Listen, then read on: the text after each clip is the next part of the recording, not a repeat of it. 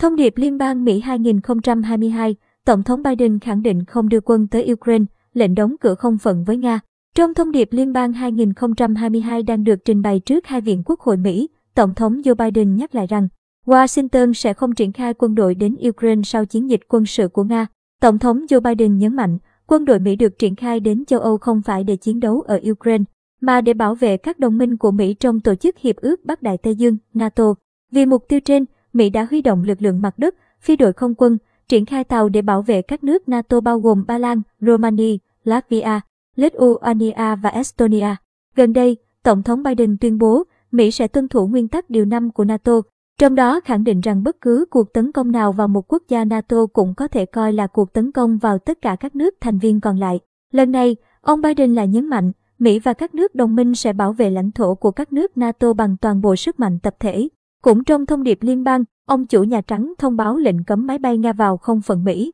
Đây là quyết định mới nhất trong một loạt lệnh trừng phạt mà Mỹ đã áp đặt chống Nga kể từ khi Tổng thống Vladimir Putin phát động chiến dịch quân sự đặc biệt tại vùng Donbass, miền đông Ukraine. Mỹ sẽ hỗ trợ hơn 1 tỷ USD trực tiếp cho Ukraine, bao gồm cả hỗ trợ quân sự, kinh tế và nhân đạo từ Washington và các đồng minh. Về đối nội, Tổng thống Biden cho biết chính quyền muốn chống lạm phát bằng cách hạ giá thành sản xuất hàng hóa, qua đó thúc đẩy sản xuất. Theo ông, việc giảm chi phí cũng có nghĩa là sản xuất nhiều ô tô và chất bán dẫn hơn tại Mỹ, cũng như phát triển cơ sở hạ tầng giúp hàng hóa được vận chuyển nhanh hơn và rẻ hơn. Nhà lãnh đạo Mỹ kêu gọi hãy sản xuất tại Mỹ thay vì phụ thuộc vào chuỗi cung ứng nước ngoài. Tổng thống Biden cũng thông báo Washington sẽ xuất ra 30 triệu thùng dầu từ kho dự trữ dầu mỏ chiến lược FPA như một phần trong nỗ lực của quốc tế nhằm bình ổn thị trường sau khi Nga phát động chiến dịch quân sự tại Ukraine. Mỹ đã làm việc với 30 quốc gia khác, đề xuất đi 60 triệu thùng dầu từ nguồn dự trữ trên toàn thế giới và việc xuất 30 triệu thùng dầu là động thái đầu tiên của Washington trong nỗ lực này.